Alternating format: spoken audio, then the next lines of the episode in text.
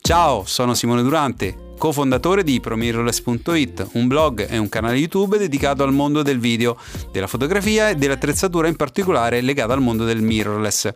Ti ricordo che puoi seguirmi anche sul canale YouTube ProMirrorless o sul blog promirrorless.it. Ma adesso andiamo all'episodio di oggi. Mi raccomando, buon divertimento e fammi sapere cosa ne pensi.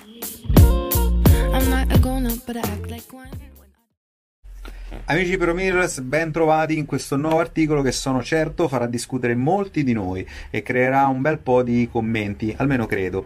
Eh, una domenica mattina, stavo per uscire e andare a fare una passeggiata, ma questo agosto si avvicina con un, un mega temporale, un tempo quasi autunnale, quindi eh, niente passeggiata, niente relax eh, e mi sono detto perché non parlare con gli amici di Pro Mirrors, ma di cosa? Così stavo navigando un po' eh, su Facebook, così qualche momento di relax e mi è capitato eh, tra le mani, tra le dita, un, un commento di alcune persone che chiedevano quanto può costare il servizio di primo operatore eh, in Sicilia. Eh, eh, primo operatore in Sicilia, compreso montaggio. Allora, eh, ecco perché vi dicevo che sono sicuro che questa cosa desterà eh, parecchi commenti, parecchi eh, diciamo interazioni tra di noi. Eh, la guerra dei prezzi è sempre fortissima, è sempre un argomento veramente scottante, no? Eh, e ho detto questo è un buon motivo di, ehm, di riflessione, un buon modo per riflettere insieme agli amici di ProMirrorless su quelle che sono appunto le problematiche dei videomaker, che, ma anche dei fotografi se vogliamo, che diciamo soprattutto nell'ambito matrimoniale quanto chiedere e quindi a, a competere no? in qualche modo con i, i propri colleghi amici o conoscenti in ambito appunto eh, professionale nel mondo, in questo caso nel mondo video. Quanto chiedere come primo operatore e soprattutto in Sicilia e compreso il montaggio. Diciamo queste quattro cose, come vedete qui ho un taccuino, mi sono tirato giù alcune mie riflessioni, alcuni eh, diciamo spunti di riflessione che voglio fare con voi. Allora, eh, intanto per cominciare, la prima cosa che mi ha colpito è eh, qui in Sicilia. Mm. Allora ho pensato, ma perché un videomaker che vive in Sicilia deve valere di più o di meno di un videomaker che vive a Roma? Io sono di Roma, quindi parlo di, di Roma, così non faccio torto a nessuno. Secondo me, mm, in teoria no, e, e dico no perché il lavoro eh, di un videomaker è lo stesso, cioè io devo fare 12 ore di... parliamo del mondo matrimoniale, eh. poi chiaramente rapportate il tutto anche a altri settori diciamo del, del mondo del video o anche della fotografia. Concetto è il lavoro che fa un videomaker a Roma è composto da più o meno 12 ore di lavoro eh, sul campo di battaglia che è quello del matrimonio e è contemporaneamente lo stesso in ambito montaggio, lo stesso, insomma, devi fare le stesse cose che fai sia in Sicilia che, in, ehm, che nel Lazio. È vero, uno potrebbe dire sì, però ci sono delle regioni dove magari il matrimonio dura di più, presuppone maggiore impegno in termini di ore. Vabbè, ma relativamente, perché anche qui a Roma ti può capitare il matrimonio da 8 ore e quello da 12 o da addirittura 15 ore. Quindi, insomma, non, non mi fossilizzerei sulla città per questo tipo di aspetto. E tra le altre cose, mi sembra discriminatorio indipendentemente da quanto può costare in un posto o nell'altro. Perché dico questo? Perché quando penso al mio lavoro lo penso indipendentemente dal territorio, proprio perché lo rapporto a quello che io credo che la mia persona, la mia professionalità valga. Io non voglio pesare di più o di meno in termini economici a seconda di dove vado. Forse l'unica cosa che può cambiare è eventualmente se la mia professionalità si deve spostare, chiaramente perché viene richiesta in un'altra città, andrò al massimo ad aggiungere le spese di trasferta, questo sì, ma il lavoro che svolgo, la mia professionalità, la, cap- la mia capacità e il mio impegno nel contesto appunto del lavoro che mi è stato richiesto è lo stesso. E quindi in- se lavoro da solo e devo fare un lavoro che lo faccio a Roma che lo faccio in Sicilia o in Val d'Aosta, per me vale quello, ok? Domanda, eh Simo, tu ragioni bene, però qui, perché questa è una domanda che mi hanno fatto, è un'osservazione che mi hanno fatto tantissime volte, eh tu parli bene, ma io vivo in un paesino dove i prezzi eh, ci sono tre, tre negozianti, si fanno la guerra e il prezzo è quello, non è che posso chiedere tanto di più. Ecco, il bello di fare il videomaker, ragazzi, è che potete farlo dovunque. Io questo ve lo dirò sempre, l'ho già detto, accennato su un altro video. Eh, il videomaker è un cane sciolto, è una persona, è un professionista che può lavorare ovunque, non ha la scrivania, con tutto rispetto per chi fa questo, cioè, però io mi sento libero da questo punto di vista. E mi sento libero di poter andare a lavorare a Torino, a Milano, a Roma, eh, nel paese dove abito o mh, a 10 km, cioè è indifferente. Quindi non pensate al vostro mestiere come io vivo a, eh, che ne so, Palermo e mi devo rapportare con i prezzi di Palermo. No, assolutamente no, perché potete tranquillamente pensare di voi mh, siete su internet probabilmente se fate questo mestiere e quindi potete tranquillamente rispondere a esigenze di mercato e a prezzi un po' territoriali, ma dove territorio intendo l'Italia quantomeno. Quindi io la reputo così e Anzi, vi esorto a non limitare la vostra professionalità solo nel paese dove abitate, ma cercate di diffondere di più facendovi eh, pubblicità, and- mandando vostri, un, vostro portfolio anche a città non ti dico in tutta Italia, ma almeno eh, se abitate al sud, eh, al sud, al centro o al nord. Cioè cercate, se io abito al centro, magari lavoro su due o tre regioni eh, di appartenenza. In questo modo non dovete fare la gara del prezzo col negoziante che sta vicino a casa vostra e che magari è, siccome è un negozietto di 50 anni fa che fa i prezzi eh, per sopravvivere, ecco voi vi dovete rapportare con quel tipo di attività. Primo perché non avete magari dico per dire, però non avete magari un prezzo ehm, da negoziante e dei costi da negoziante. Secondo, perché magari il lavoro che fate è, è completamente diverso dal suo. Quindi io il concetto territorialità proprio non esiste. Se tu mi scegli, e qui andiamo ad affrontare un altro punto, se tu mi scegli per me, devi scegliermi per quello che so fare. Questo è un concetto secondo concetto di cui ti sto parlando, molto molto molto importante. Qua, a me mh, piace essere scelto non per il prezzo che sia alto o che sia basso, ma piace essere scelto per lo stile che ho. Quindi questo significa che eh, chiaramente devi avere uno stile, devi cercare di portare a casa un risultato che sia tuo, personale. E, e quindi quando una persona ti sceglie sarebbe bello sce- essere scelti, a me almeno piace essere scelto per quello che so fare. Perché ti dico questo? A parte la soddisfazione, no? Che vuoi mettere essere scelto per questo piuttosto che il prezzo, ma più di, di ogni altra cosa, perché quando t- qualcuno ti sceglie per quello che tu sai fare, non sta guardando, al- almeno non inizialmente, non sta guardando il prezzo, ok? E molto probabilmente ti sceglierà tra tanti altri competitor indipendentemente dal prezzo, proprio perché tu sai fare qualcosa o comunque gli piace quel tuo modo di fare e non si mette a ragionare sul prezzo. Certo è che se poi tu costi 10.000 e l'altro costa 100 euro, eh, è chiaro che poi a quel punto, diciamo, par- se parlando sempre dell'ambito matrimoniale, eh, lo- lo- gli sposi devono per forza di cose a, a un certo punto comunque mettere sul piatto della bilancia. Però, ti ripeto, eh, il secondo punto su cui faccio, diciamo, mh, riflessione è proprio che eh, dovete chiedere non quello che chiedono gli altri, ma quello che pensate di valere. Questo è fondamentale. Attenzione, prima di pensare di valere bisogna valere. Quindi non è che sto dicendo, ah, sentitevi liberi di chiedere quello che vi pare perché eh, valete tot. No, devi valere veramente. Quindi io quando ho iniziato, lo dico con tutta la modestia del mondo, quando ho iniziato non, non ave- non avevo lo stesso livello di oggi. Quindi in prima battuta ho richiesto e chiesto quello che credevo fosse giusto per la fascia di prezzo, ma anche in quel momento mi sono messo anche un po' eh, diciamo in competizione con quello che era il mercato, proprio perché non avevo professionalità, non potevo dettare legge, non ero nessuno, non lo sono neanche ora, eh, non mi fraintendete, non dico che io sono il maestro, eh, no, no, intendo dire che però oggi comunque quantomeno ho l'idea di quello che so fare, ho un'esperienza maturata, ho un tot numero di matrimoni, so comunque come affrontare le cose, so che comunque minimo ga- garantirò un certo tipo di servizio e quindi dico il mio valore a questo punto credo possa valere X.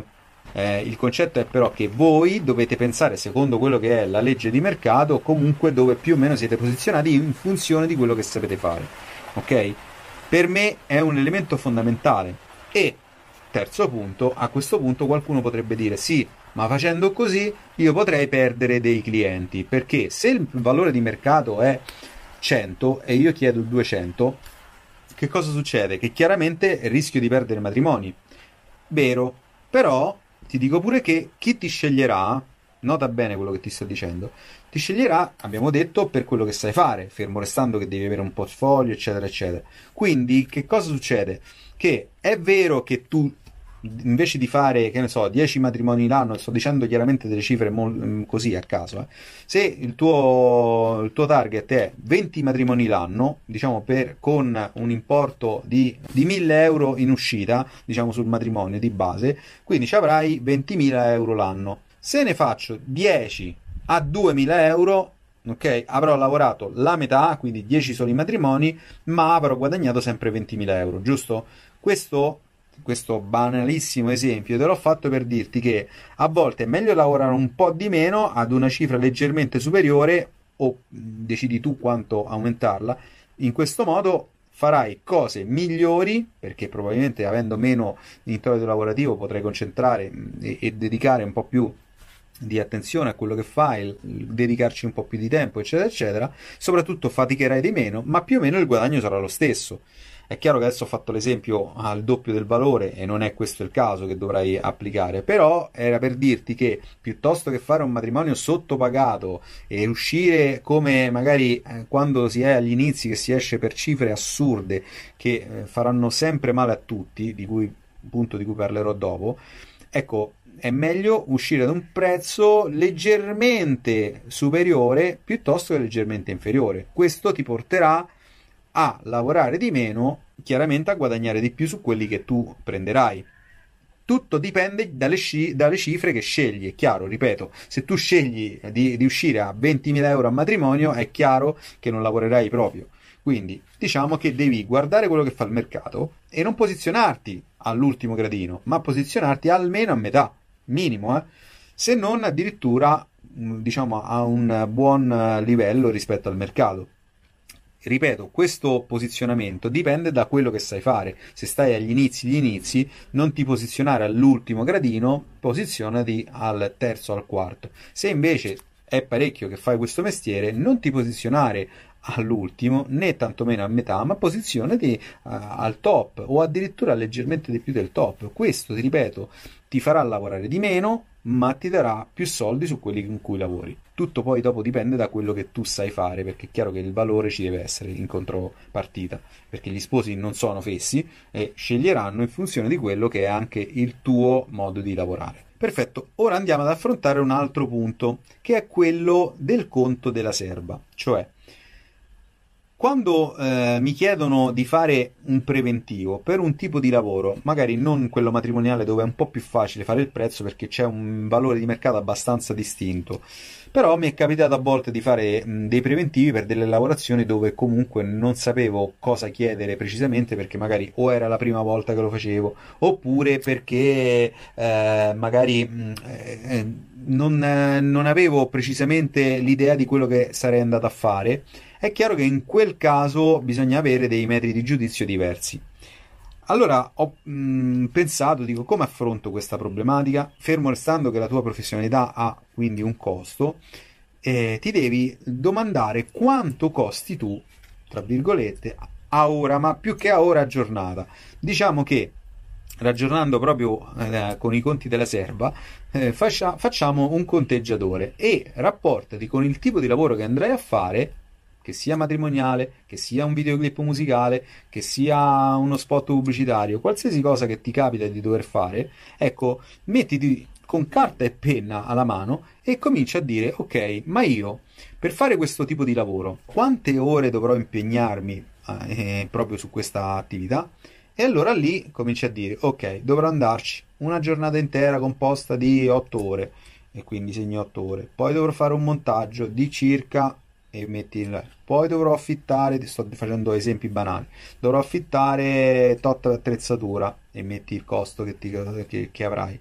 Dovrò chiamare un operatore per fare questa cosa qua, dovrò, dovrò fare della grafica, eccetera. Insomma, somma tutte quelle che sono le voci di impegno sia temporale che eh, diciamo economico. Dovrò fare un viaggio X, metterò 8 euro di benzina, eccetera. Tira una somma e a quel punto ecco che avrai più o meno capito quello che è, diciamo, il minimo indispensabile per poter uscire dal tuo studio che non ti, fa, che non ti faccia rimettere eh, proprio di tasca tua su una, una lavorazione. Perché molto spesso mi, mi è capitato di sentire persone che fanno dei preventivi che se tu ti vai a fare due conti poi a fine giornata e ti fai veramente il- questo conto da riserva, esce che lavori a 2 euro l'ora. Allora la domanda è, a meno che tu non lo stai facendo come investimento, e anche lì, pure di questo ne ho parlato sull'altro video, eh, su come trovare i primi clienti, no? Cioè, è meglio lavorare gratis a quel punto, cioè investi. Allora esci con la tua macchina, cacci i tuoi soldi, eh, affitti dell'attrezzatura, ne compri alcune, cioè fai tutta una serie di cose e vai a lavorare per un cliente in cui credi veramente, per poi chiedere zero a quel punto. Perché? Perché hai investito e il cliente non sarà che soddisfatto e ti avrà scelto indipendentemente in quel momento perché gli conveniva, però tu avrai avuto modo di fare un lavoro come si deve. Quindi, piuttosto che chiedere veramente poco poco, ok? Devi chiedere il giusto, devi chiedere quello che a conti fatti e sommando il tutto ti porta alla realizzazione di un guadagno che sia mh, diciamo logico, non così, ok? Con l'esperienza arriverai a dire ok, una giornata mia più o meno costa almeno questo, ok? Compreso di tasse, eccetera. Quindi devi sapere, alla fine lo saprai qual è minimo l'importo di- orario e quindi quello giornaliero. Quindi se sai che dovrai lavorare tre giorni, metterai, farei per tre, ok? Quindi c'è un modo per tirare giù una cifra, anche quando non conosci bene il- la finalità precisa del lavoro che andrai a fare. Altra piccola nota, molto spesso eh, capita di chiedere quello che è giusto per la propria persona, per la propria professionalità, e non si mette sul piatto della bilancia quello che si porta dietro. È chiaro che se tu esci per fare un lavoro, mh, è, è chiaro, ma non è così chiaro, infatti te, te ne voglio parlare, che se tu esci per fare un lavoro con una macchina da 100 euro, potrai chiedere un importo. Se tu esci e ti porti attrezzatura per migliaia e migliaia e migliaia di euro, dovrai mh, farlo valere questo eh, tuo valore, ok? Primo perché se succede qualcosa tu hai rimesso solo dei soldi e non hai garanzie in tal senso. Secondo perché comunque l'attrezzatura ha un valore e deve essere pagata anche dal cliente finale, soprattutto se lo stesso la richiede, cioè se il cliente finale richiede qualità, allora è il caso che la stessa la si faccia pagare. Se invece è un tuo vezzo, una tua soddisfazione portare una macchina A piuttosto che una macchina B, ci può stare, però quando fai un prezzo rapportati anche appunto con quanto è giusto chiedere in funzione di quello che è l'attrezzatura che porti con te. Ultimi due punti che sono relativi a quanto costa un operatore invece se si parla di prezzi a un mm, fornitore di servizi, cioè non ti stai più rapportando agli sposi, ma ti stai rapportando con eh, una persona, un professionista che ti ha chiesto la tua mm, operatività e quindi la tua professionalità. È chiaro che anche in questo caso tutti i ragionamenti fatti più o meno valgono, però devi tenere in considerazione che la persona che ti sta passando il lavoro probabilmente dovrà, molto probabilmente dovrà fare un ricarico su quello che è il- la tua attività, perché lui chiaramente pagherà le tasse su quello che è il tuo servizio, perché comunque ha lavorato per far sì che tu possa andare a lavorare, eccetera, eccetera. Quindi in quei casi non puoi pensare di fare l'artista, quindi chiedere quanto secondo te vali.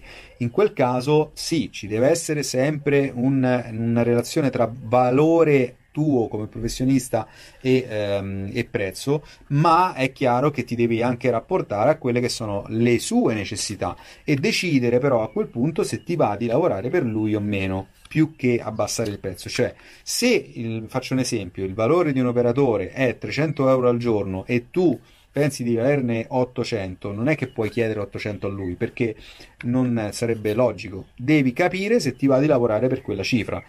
Perché dico questo? Perché è chiaro che se il valore di un operatore è 300 euro al giorno, tu devi eh, necessariamente far eh, buon viso a cattivo gioco a quello che è il valore di mercato. Questo secondo il mio punto di vista. Poi, ripeto, non, non è detto che tu non debba in qualche modo pot- mm, chiedere qualcosa di più se tu pensi di valere di più, o qualcosa di meno se pensi che sei agli inizi e puoi chiedere qualcosa di meno. Però vado all'ultimo punto, proprio affrontando questo discorso del più e del meno, per dirti che mi sono segnato proprio qui, ricorda che ogni volta che scendi di prezzo perdi tu, ma soprattutto perdiamo tutti. Perché perché la guerra dei prezzi non fa bene né a te perché come ti dicevo prima andrai sempre comunque a lavorare scontento, a lavorare di più forse, neanche è detto, e addirittura a, ehm, in qualche modo a guadagnare di meno, ok? Nell'altro caso è vero che lavori un po' di meno ma guadagni di più, quindi se ti vai a fare i conti probabilmente... Ma comunque il concetto che ti stavo passando è perdiamo tutti. Se io devo fare la concorrenza con quelli che costano troppo poco o addirittura pochissimo, il cliente finale penserà che il valore nostro è quello di, la, del cugino, il famoso cugino che chiede 50 euro per andare a fare il lavoro. Vi esorto a riflettere sui concetti di cui vi ho parlato perché sono il bene di ognuno di noi. Abbassare i prezzi sotto la soglia minima di mercato per farci concorrenza, fa male solo a noi. Ricordatevi questo. Pensate sempre di chiedere almeno il giusto, almeno quello che deve essere chiesto e non abbiate paura di perdere i clienti perché, ripeto, se tutti noi siamo coesi, chiaramente il cliente quello troverà, ok? E comunque, in tutti i casi, ripeto, fatevi scegliere per quello che sapete fare vi faccio l'ultima osservazione e vi dico che da quando io ho cambiato modo di pensare in tal senso, nessuno, ma ve lo giuro, almeno in ambito matrimoniale, non ho mai trovato degli sposi che mi hanno fatto il problema economico. Mi hanno scelto sempre ed esclusivamente per quello che so fare e hanno comunque, sono venuti comunque da me per quello che sapevo fare e il prezzo è venuto dopo, ok? Piuttosto imparate come presentare il prezzo, perché bisogna anche essere un po' venditori di se stessi, oltre che saper fare bene le cose. Conosco delle persone che, seppur bravissime, non riescono a imporre il proprio operato perché non hanno capacità di relazione con i propri clienti, in questo caso gli sposi. E quindi piuttosto che abbassare il prezzo, magari fai un corso di comunicazione o trova una metodica di, di, ehm, di approccio con i vostri clienti, che trovate una metodica di approccio con i clienti. All'interno del corso Fin Wedding Day, per esempio, parlo proprio di questo, vado a spiegare come approcciarsi con il cliente. Quando ho deciso di inserire questo argomento, l'ho fatto pensando proprio al fatto che all'interno di un corso per video operatori o videomaker che fanno matrimonio ci deve essere la consapevolezza di come si prendono clienti nuovi che è una cosa fondamentale perché noi possiamo avere tutta la tecnica del mondo con la camera, ma se poi non sappiamo prendere i matrimoni o non sappiamo rapportarci con il cliente finale, è inutile sapere a che frame rate girare un video. Ok? Sto banalizzando, però credo di averti passato il concetto. Io credo che questo video, come ti dicevo all'inizio, susciterà sicuramente tanto interesse, tante chiacchiere tra di noi, di questo ne sarei contento, quindi lasciami tutti i commenti che vuoi, condividiamo, condividiamo e soprattutto mi raccomando, non ci facciamo la guerra di prezzi, chiedi quello che è giusto, chiaramente con consapevolezza.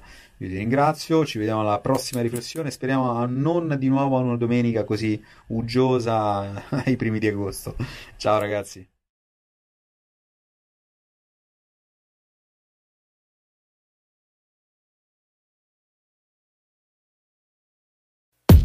Bene, mi auguro che questo episodio ti sia realmente piaciuto e ti ricordo che se vuoi puoi seguirmi anche sul canale YouTube o sul nostro blog promirrorless.it dove tra le altre cose trovi anche i nostri corsi di formazione dedicati al mondo del video e della fotografia.